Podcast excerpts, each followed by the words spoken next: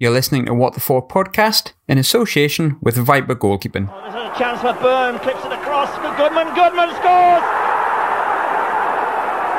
To the defence, and that's Howey the target. Howey with a little knock on, and Goodman, a superb strike from Tom Goodman, and that's the equaliser for Sunderland.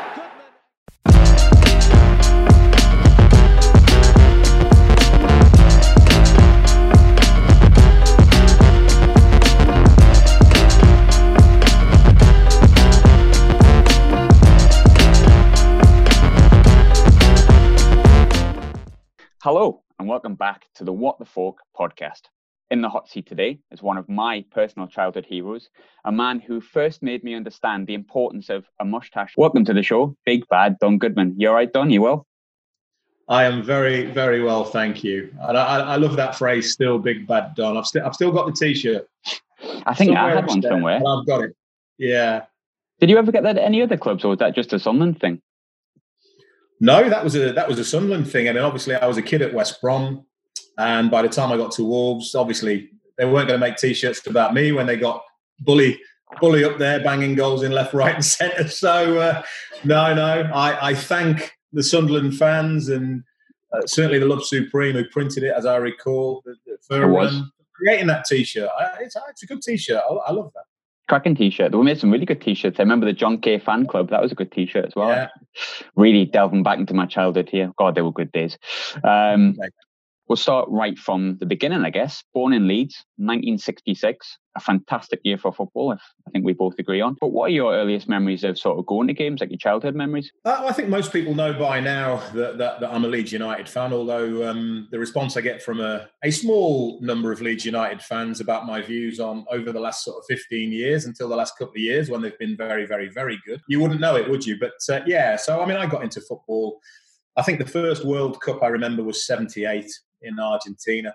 I was eight, obviously, by then. I was into football, obviously, before then, but it's the first really, the world, It's the first of the World Cups. 1972, I remember Leeds winning the FA Cup. Allan Clarke, diving header, happy days, one of the best teams in the country. And then one of my earliest memories is Sunderland actually making me cry because Jim Montgomery and Ian Porterfield and the like um, beat Leeds United in the 1973 FA Cup final. So, um, yeah, uh, so I was crying at that, but obviously those are those are my really early early memories, and obviously paying I think it was fifty p in a, a, section of the Elland Road stand to uh, to go and stand in what was called the boys' pen. So I think it was for under 16s, and um, yeah, I used to go with my mates. Loved the football. Leeds, obviously, at the time were a very, very, very good team, and you know, and then obviously you you start playing, you start playing for teams, you start pool, you start playing for Sunday League teams, and um, at that point, people start telling you that you're actually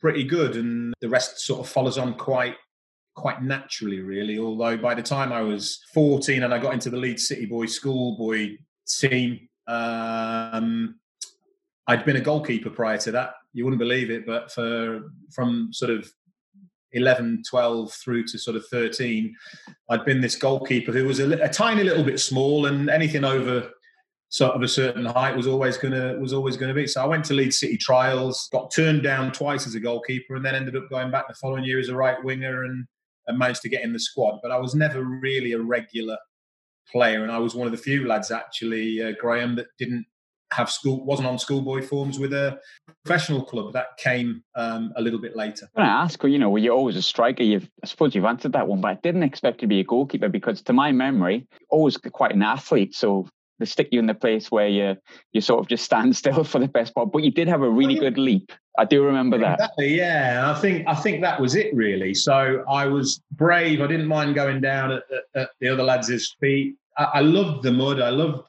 throwing myself all over. I was quite springy, as you've alluded to. So anything that was sort of below a certain height that was in my grasp, I was I was pretty pretty competent at really. But I didn't really start growing till it was too late to be a goalkeeper. And actually, judging the height of me now, I was never ever going to be a goalkeeper. So you know, it was one of those things that, I, as I say, I went for a trial for the under 14s at the uh, as a right winger and and managed to get into that that that squad. But as I said, I was quite far down the pecking order. I was never a regular uh, player um, 14, 15, 16 for the Leeds schoolboy team. Got the odd cameo role, but certainly there were um, there were lads that were considered um, way way ahead of me at that time, playing for some of the biggest clubs uh, in the country. Growing up, when sort of I was young, mid nineties, I had some really really terrible heroes such as Donga. I'm sorry, um, I mean Phil Gray. um, but you obviously grew up with a fantastic Leeds team, as you've already sort of mm-hmm. adhered to everyone has their childhood heroes. We all idolize people, I think. So, who were your sort of icons growing up then? Well, I could I could still name that entire team for you. Absolutely, just like that. They were all actually superstars of the day. Funny enough, though, the player that I latched on to the most was Peter Lorimer. He used to get bought those those little blue sock tags with a number seven on for Christmases and birthdays. Um, hot shot Lorimer, hardest shot in football. And it was a few years later that I, I found myself playing for Bradford City and stood in a wall as he was lining a free kick up. So that was a terrifying uh, terrifying thought. But no, that was a, a remarkable Leeds United team. Um, a little bit like Man United would go on to be uh, to become. Actually, probably like the rest of the country, other than Leeds United fans, really. Uh, dirty Leeds, it still sticks to this day, but they were so much more than that. To be honest with you, some of the talent and obviously um, sadly, many who who are no longer uh, no longer with us. But what a team they were! But in answer to your question, Peter Lorimer would have been my uh, my boyhood hero. Funny you say that about Leeds. That's kind of how I was brought up with obviously my dad. I think it's a similar age to yourself, and it, it was dirty Leeds. But then again, my dad's a big Brian Clough fan, so that I think that says an awful lot. As it was, I think you went to Collingham, but you also worked as like an electrician, um, at the time as well. And I think you actually made your debut for Bradford before you became professional. But um, how did the path to, to, Bradford happen then? And what are your memories of your sort of that period in your life?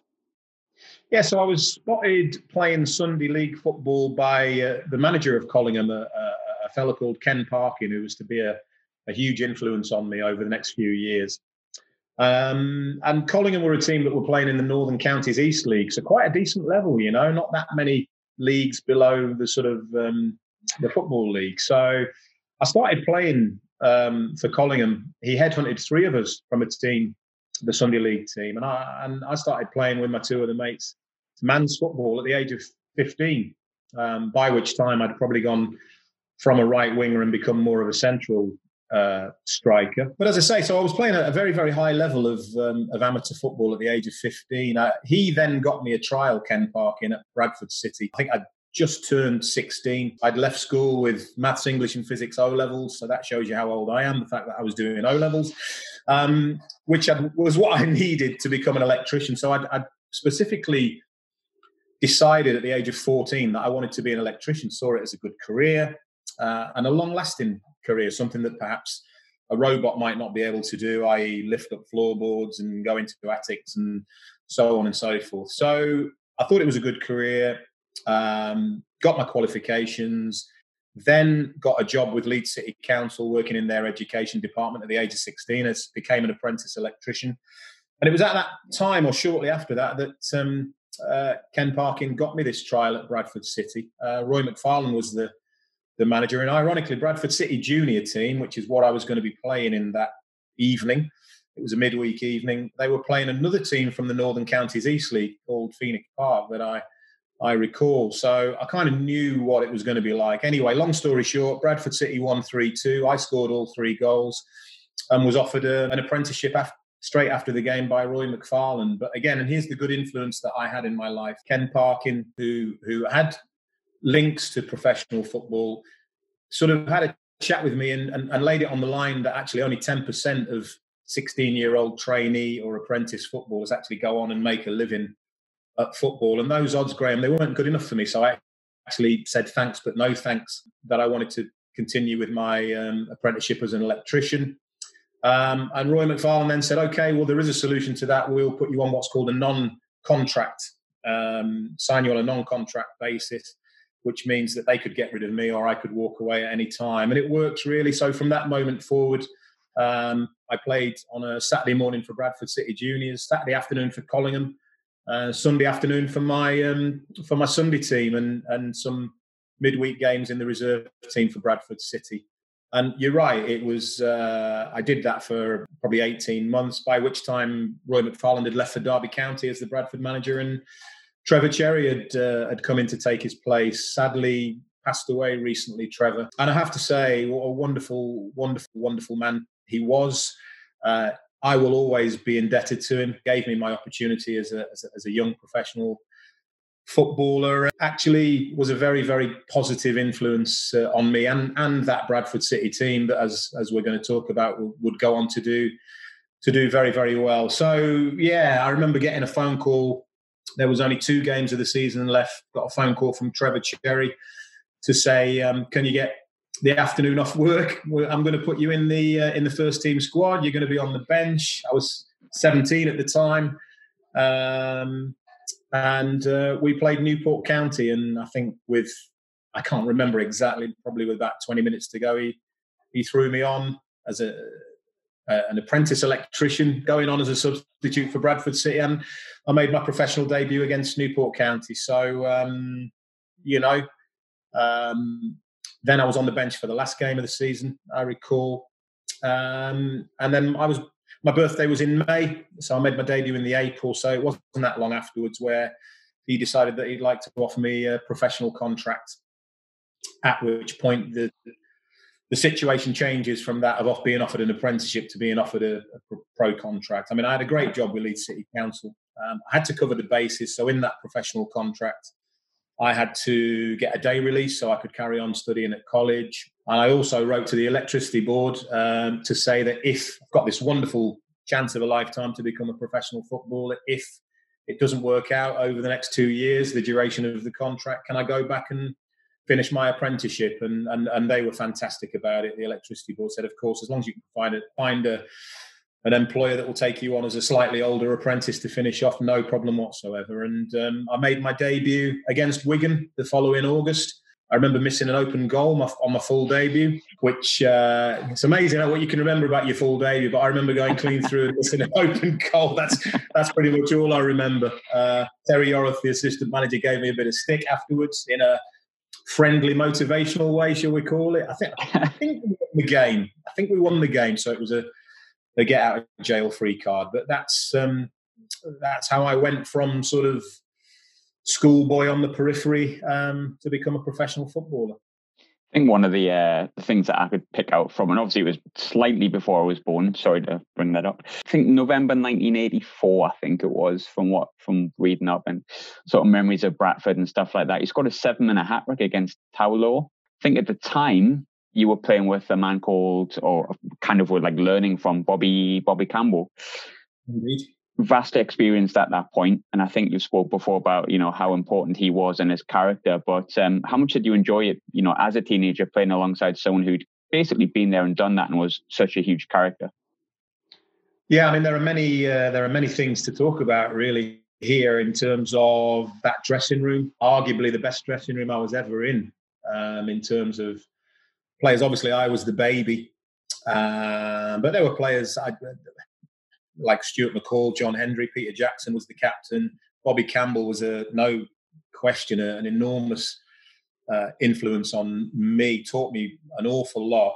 One of the principal things, if you cast your mind back to that era of playing, where you had to be able to look after yourself. So Absolutely. everything that yeah. everything that you saw, good or bad, in terms of physicality on a football pitch from me at Sunderland, it, it, it, was as a direct result of learning from one of the masters uh, in in Bobby Campbell. Again, sadly, no longer no longer with us, but again, another person that I'll be forever uh, grateful grateful to. But uh, no, there were times when I talk about the physicality. Obviously, as I would go on later on in my career to do, you try and intimidate youngsters. I was 18 years old. It was basically the equivalent of what is now League One it was very physical. Centre halves would definitely try and intimidate me, and um, you know, after receiving the early obligatory clatter from behind, I would I would look around five minutes later.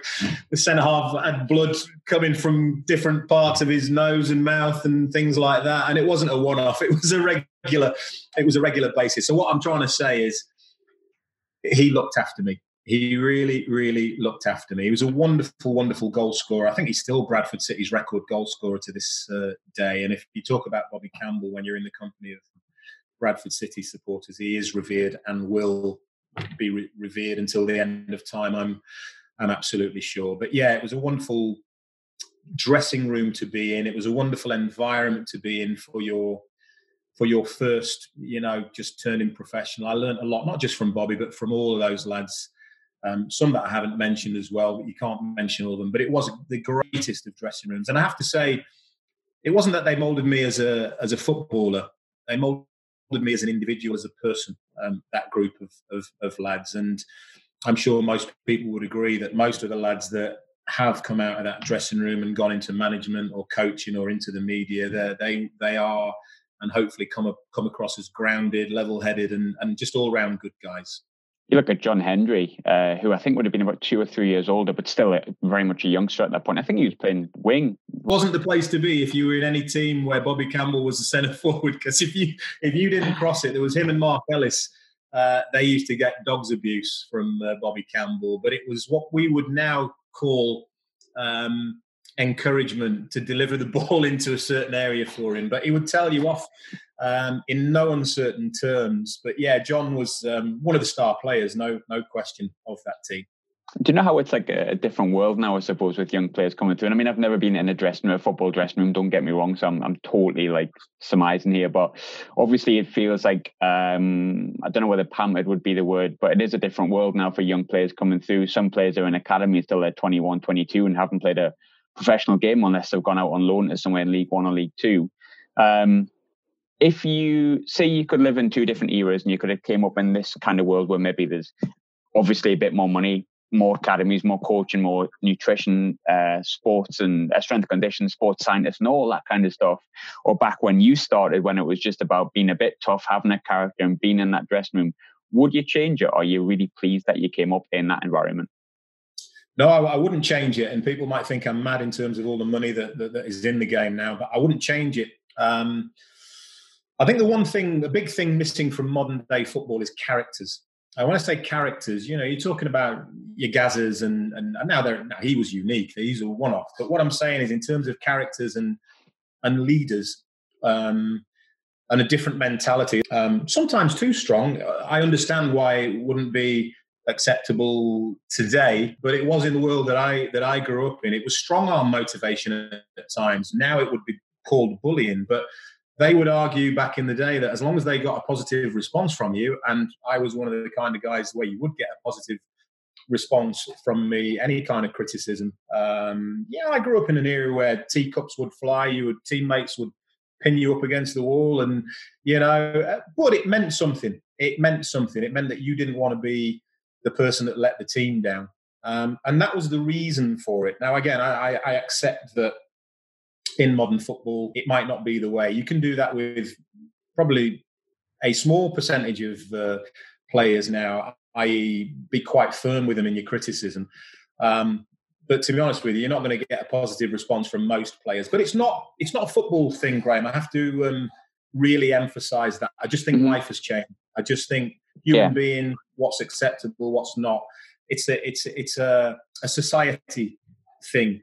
Um, so that's not me being critical of modern day players, but in terms of the grounding I, as a, I had as a human being, the interaction that we were able to have with supporters, i.e., drinking in the same pubs, uh, spending time talking to supporters, eating in the same restaurant, and really being a part of the, the, whole fabric of the football club and the community. I wouldn't change it, to be honest with you, because the characters, the stories I have, some that I can tell, some that I can't tell, um, from those days growing up as a as a, as a young professional footballer. They they will stay with me uh, forever. Uh, I think professionalism abounds now in the modern day. Mobile phone technology means that you cannot step out of line in any way, shape, or form. Um, it's just a totally different uh, uh trade almost. Uh, the game's changed. Um, the type of football has changed, and um, sadly, I think the I think the interaction between players and su- supporters in the main has changed, and, yeah. and that's a shame for the for the modern footballers. Now, if you were to ask them whether they'd swap places with me, I'm pretty sure conclusively not many, not many of them would. there are two two sides of the coin. I know what you're saying with it, though. That you are right. It's it's not just a football thing; it's a societal thing. But talking about you know successful dressing rooms, it was a really successful dressing room at Bradford, and you enjoyed a lot of success at a really really young age, and that success got you moved to to West Brom, who I think it was Ron Saunders signed you in March '87. I think didn't last very long as it was, but I think at the time West Brom had just been relegated. They were one of like the promotion favourites, I think, to go back up. Uh, whilst right. Bradford were in the same division, as far as I'm aware, but you know West Brom obviously was seen as because it came down one of those teams more likely to go up. Was that quite a big factor in your decision to move? Because obviously you had a lot of success at Bradford, but was it like seen as a yeah. progression?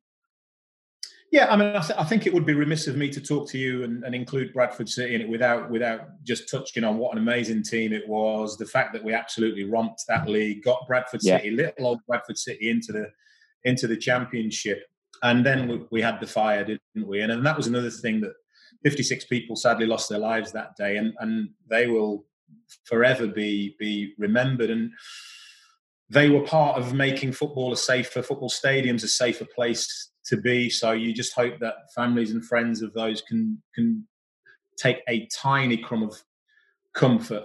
Um, but it was uh, while it was a wonderful period on the pitch and we were successful. There was a period where we all went through hell, um, burying people, going to funerals on an almost daily basis, and, and and that's not ever ever ever to be forgotten. And it is something that I think about on a very very regular basis. Um, again, it'd be remiss of me to point out that the following season we couldn't play at Valley Parade, and Little Bradford City, brand new to the what is now the Championship, played 46 away games in essence, Graham. and yeah. Right in the middle of the table. And I think that's testament to how good that team and those players were and how strong we were. We were, we were, we were glued together like a band of brothers and, and, and knitted together by Trevor Cherry and and Terry Yorath. And, and that was a wonderful grounding from a football a footballing sense that it came to an end because I, I, I, I Trevor Cherry sadly um, lost his job, got sacked. Terry Dolan, who had been looking after the youth team, took over. And although I was the top scorer, um, I, I, think I'd scored eight games in 16 appearances, which wasn't bad the, the season that I left Bradford City. I wasn't in the team week in, week out, and I couldn't really understand why. Terry decided that he wanted to go down a different road. Uh, played Ian Ormondroyd, big tall Ian Ormondroyd, on a more regular basis than me. And I just think the timing for me and the timing for Bradford City was right. And with the greatest of respect to, to Bradford City as a football club, um, in terms of size and scope and history, and it, you can't really bracket the two clubs in, in, in, in the same category in terms of the size of the two football clubs. So when uh, a fifty thousand pound fee was agreed. Um, uh, I remember think being really excited because, quite ironically, obviously being a young black kid growing up back in those days, I was actually a, a little bit. West Brom was a, a, a, team that I took to my heart actually because of my dad. My dad used to love the Three Degrees, Cyril Regis, Laurie Cunningham, and Brendan Batson. And as a kid, I thought you follow your dad and you and you watch him course, West Brom were an exciting team under in, in that era under under Ron Atkinson, um, who I would late, later play for, and that, that was a thrill as well. Um, so when that came about, it was a no brainer for me, really. Um, but it was intimidating jumping in a car. I can promise you, driving down the M6 without an agent, knowing that you've got to negotiate a deal with Ron Saunders, one of the hardest men in football. Um, again, another another person that was hugely influential that I owe an awful lot to, who sadly is is, is no longer with us. Um, so yeah, that that that was it really. I couldn't really turn it down. Uh, it was a huge club. You're right in saying that they'd recently been relegated from the top division. I had hopes and expectations that they might be the vehicle to get me from that level up to the the, the, the next level. Um, and I had the final ten games. It was when the transfer deadline day was at the end of March, Graham. if you remember those days. But do you actually? That's me yeah, feeling yeah. old now. Yeah, absolutely. Yeah. and, and, end of March. It's all changed since. But I, I did go on deadline day. It was the only move I ever made on a. Oh no, I went to Walsall on deadline day as well, as I recall. So two moves on deadline day. That was the first one, and um, you know, I look back on my five years at West Bromwich Albion with so much pride because although I was appreciated at Bradford City, they had they had other heroes. They had better players than me. West Bromwich Albion were the first set of fans that actually really put me on a pedestal, made me feel ten foot tall, sang my name week in week out, embraced me uh, uh, you know, and, and I, again, I, I keep I keep reflecting. You know, when you reflect, you realize how many people that you do have to thank for the yeah. journey that you've had. And certainly the West Bromwich Albion fans, um, again, who on Sky, there's some tiny element, don't, you know, don't like the fact that, that, that you, when you're a pundit, you have to have opinions. And sometimes they don't like the opinions you, you have. They also didn't like the fact that I went to play for Wolves after that as well. But that's another story I'm sure we'll come on to. I was going to say that was only a tiny, yeah, it's a tiny minority, and and those five years at West Bromwich Albion, they they actually really molded me and set me up, and, and as a player, they took me to another level from what I'd left Bradford City at. Because when you leave a club at at 20 years old, you still have your raw. Uh, I'd played 70 games by then but I still had so much to learn because you never you never stop learning. And at West Bromwich, I mean, there were some very very experienced, very good players. Derek Statham, Martin Bennett was still there. Paul Dyson was was a, a centre half. Big George Reilly was, I think, my first ever strike partner at, uh, at West Bromwich Albion, and I'm. And I would go on to play with an awful lot of other experienced players like Andy Gray and Arthur Albiston, uh, Arthur um, Graham. Uh, so there, there, was there were so many lads to learn from in those days, and but the biggest influence um, at my from my time at West Bromwich Albion was was Stuart Pearson, who Ron Atkinson had actually brought into the football club. Um, I mean, what a player he was! He was still the best player in five sides, despite the fact that he, he would retired long long before. I think he was always the first pick. Um, but he invested time in me, Graham uh, Stuart Pearson. Again, owe him an awful lot. Used to keep me back just 10 minutes on a daily basis for a, two or three months.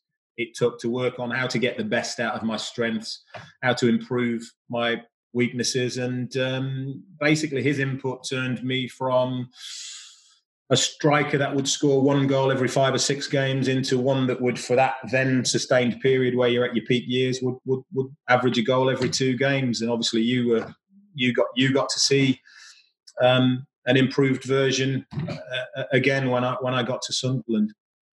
When you were talking about before about uh, going to West Brom and how you know the fans sort of took you and stuff like that, it's it's funny that you say that, and it's I was going to touch on him as well because I've I've seen that you know you do credit an awful lot to him for basically I think maturing you a little bit um, at that sort of young age till till 21, 22, I think when you first went there. Um, I think it was at West Brom where you could probably be safe, if you don't mind me saying, you got viewed as the goal scorer you came to be known.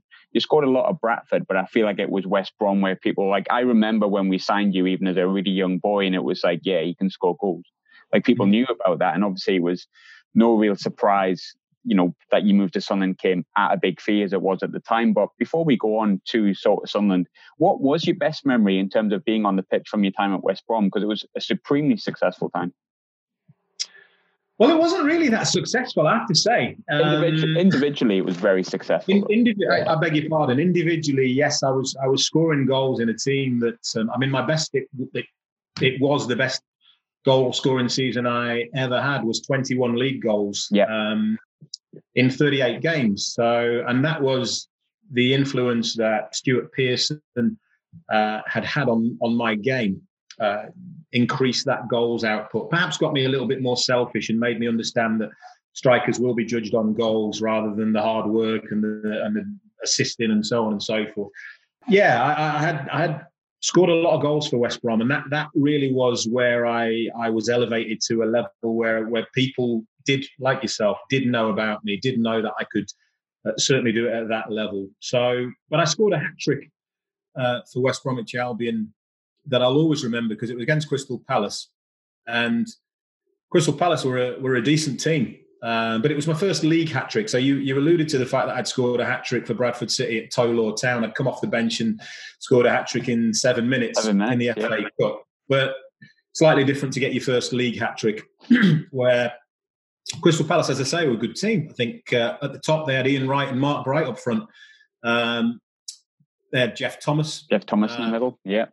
They had many, many good te- uh, good players in that team. Uh, uh, and we, I remember the game because we won it 5 3. So, thrilling game. And I scored what, what people class as the perfect hat, hat trick left foot, right foot header. header. Um, So yeah, I, I would say many goals I scored, many highlights, games that we would, you know, but as a, as a, as an overall game, then then that would be my highlight from from my time at West Brom. And obviously, you moved towards something. I suppose still kind of touching on West Brom a little bit here. If I remember rightly, the West Brom fans at the time really didn't like you because of that, or really weren't fond of the move because I think it was highly publicised. Um, but I think in the years to come, there was a different side of the story. It wasn't just like you up and just left to Sunderland. I think there was a few things in the background where, as you hear a lot of the time with footballers, when a move's happening, sometimes a club needs to bring a little bit of money in. There was a little bit more to it than you just upping and leaving, wasn't there?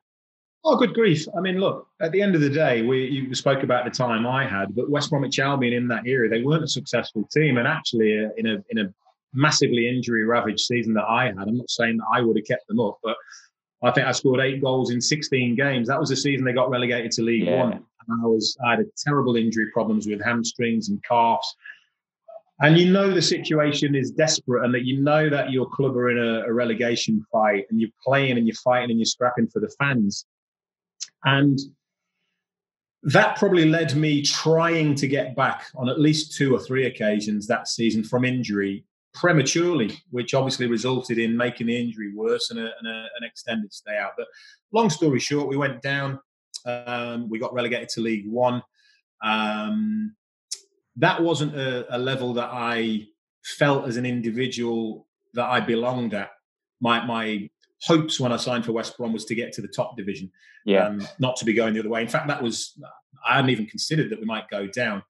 But it was a club in transition and it was a club with financial difficulties, and that, that, that is the double-edged sword, and that is the other caveat. Yes, uh, I needed to go and further my career for me and for my family, um, but also the club needed some money, um, and the nine hundred thousand that, that Sunderland paid went a long way to alleviating some financial problems that West Bromwich Albion had at the time, and of course, it got me to a club where I was convinced. Again, very similar story to West Brom. Sunderland not long out of the top division massive, massive club history, fans. Um, that I wanted to be on the right side of. I'd often been to Roker Park and been on the other the other side. When you get the chance to go and play, and you've got the Roker Roar going on, and the, the, the fans are for you special, really, really special. And it was a part of the decision that I made to to go, along with the fact that I had a, an awful lot of respect for Denis Smith, who took me up there. Um, and believed, genuinely believed that Sunderland were going to be ambitious and were going to be the vehicle to get me up to the um, what had now become the Premier League at the time. It's funny when you mentioned Denis Smith. I um, obviously interviewed Bally about how Bally was introduced from Portsmouth going towards Sunderland, and he said he didn't just like you know do what they do maybe modern day, show you the stadium and show you the the training ground and things like that. He said he took them all the way around. Like, how did he sell Sunderland to you? Did he sell it as a club or did he sell it as a club and also city and a place? Sold it as the whole package, um, the culture, the fans, it, the religion of football, what it is to Northeast supporters. And I have to say that it would be remiss of me to discount. I know you won't like it, but the Newcastle fans, because Sunderland fans, Newcastle fans, Middlesbrough fans to a, maybe a slightly lesser extent. No doubt I'll get some complaints about that, but the passion, the passion up there. He explained it to me I'd witnessed it being on the opposition, but it's not until you get into that bubble that you truly get it when you're immersed in it. And I even now still find it difficult to describe and explain to football supporters that are not from up there what it means and what it is. And it's like a religion up there, and the passion is just just saying its passion is, is is is not doing it justice really. So don't get me wrong, there was the ambition of the football club. The football club wanted to get back to the Premier League, wanted yeah. to get back to the top flight. And for me, the fact that they just allowed Denis to double the transfer record, you know, and, and pay nine hundred thousand pounds. Tony Norman, I think, was four fifty, the previous transfer record at the time. It was a lot of money. Um, they brought in Johnny Byrne and Anton Rogan, who were, who were going to be to become two of my best mates at Sunderland. Um, so I saw that they were ambitious. I saw that they wanted to take the club in the right direction, and um, I think I think the FA Cup run um, that was to be had, that I was to be cup tied for. Let's um, lest we forget. But I think what that actually highlighted was that what a good set of players we had, yeah. but how inconsistent we were. And it was that lack of consistency that was going to stop Sunderland from getting to the Premier League um, during my three years at the club because uh, most of the time we had a good team and on any given day we could beat anybody, but we just never found that consistency. But getting back to your question about how Denis sold it to me, it was no question it was the ambition, it was the fans, it was what it means to the fans. I loved Roker Park as well. Of course, you've got to remember at that stage, there weren't the plans uh, in place, or I certainly didn't know of them to yeah to go to the Stadium of Light. So, um, but for me, it was all set up to be a very successful football club and a vehicle to get me to the Premier League. I loved Roker Park. You maybe not on camera, you might not be able to see this, but you see my little pet lip when you said I loved Roker Park. So did I. I really did. What a fabulous place to play. Even when it was going bad, it was a funny place. um, but one of the big things I remember, I mean, I was my first ever game was 1990, but I didn't really understand even what a corner was until about 92. So 93, I'm very, very young. Um, but I still remember Marco getting sold, and I remember like it being heartbroken kind of like when Phillips left in the, the, you know the years to come. Uh, you came in as Mark was replacement, essentially in the fans' eyes. If we're honest with each other, you came in on a little bit less money. I think we sold him for 1.8 Marco as it was, but you came in as quite a young lad that had been scoring goals. Were you feeling any pressure to be Marco's replacement? Was there much more excitement with that? No, I was. I, I was never. I was never of a nervous persuasion. I wasn't one of those players that got nervous before games, no matter how big the game was or anything like that. So I wasn't really nervous about the price tag, although I, you know, I, I would acknowledge that for that December 1991, nine hundred thousand pounds was a serious amount of money, especially yeah, for a club money. operating in the second in the second tier. So, but I did I didn't think of it as as as replacing Marco. You obviously I'd been playing well by that time, scoring a lot of goals in a in a in a team that was struggling actually. So I, I had faith in my ability that I could go there and deliver, um, deliver the, the goals, deliver success. Certainly, as was my trademark, really deliver everything that I've got being left out on the pitch. No, you know, sweat, blood, run myself into the ground for the cause. I, I, could promise them, and I had faith that that would be enough for um, the Sunderland fans to take me in uh, embrace me. And um, thankfully for me, I was right. I mean, touching Marco, Marco, I know Marco well now. We've done a couple of charity things together, and we actually spent five nights down in the bottom camp together, roommates in the bottom of the Grand Canyon, raising money for charity. So, um, and and people, Sunderland fans say. Uh, what, what do you think would have happened if you'd have played up front if they'd have kept Marco and brought you in? And it is a question that you often, you must ask yourself in terms of that might have been um, quite a nightmare for defenders. But I get the same about West Brom because I was replaced at West Brom by Bobby Taylor, and West Brom fans think yeah, if only we'd kept Taylor. on and got Bob Taylor in, and so on and so forth. So you're always going to have the if, buts, and maybes. But in answer to your question, I never really felt the pressure to succeed because I was replacing Marco. It's really funny when you look back at your your first two games that you played for Sunderland, though. Like they're both just memorable in so many different ways. I mean, for those who, yeah. who don't remember, obviously your, your away, funnily enough, your away debut was at, at, Wolves when we went down to, I think we went down to nine men in about 10 minutes or something like that. And then lost in the last minute, I think, as well. Uh, screaming yeah. from about 30 yards out of my mouth. I can't remember who scored it, but.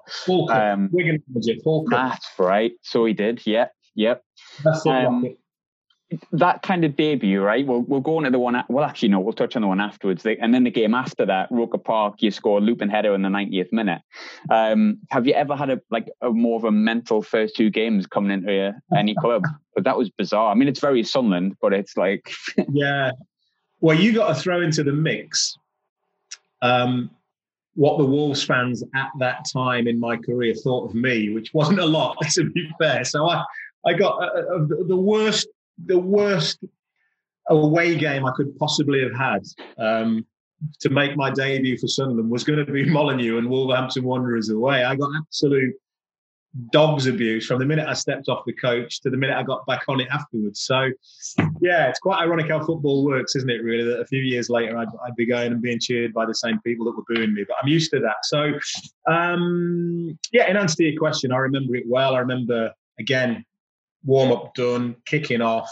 Right, let's let's have it. Let's let's make Wolves pay. Uh, I'd always loved playing against Wolves. I'd loved the crack with the Wolves fans when I played for Sunderland against Wolves. I had some memorable times playing for Sunderland against Wolves. Um, but that came after the debut, obviously.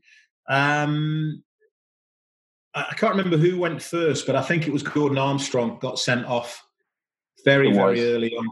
Um, Johnny Byrne was the other one, I think. John Byrne. John Byrne. Listen, the one thing I'd say about John, technical genius, brilliant footballer, but he was never ever going to get two yellow cards for two tackles. I think he got sent off for dissent for a second.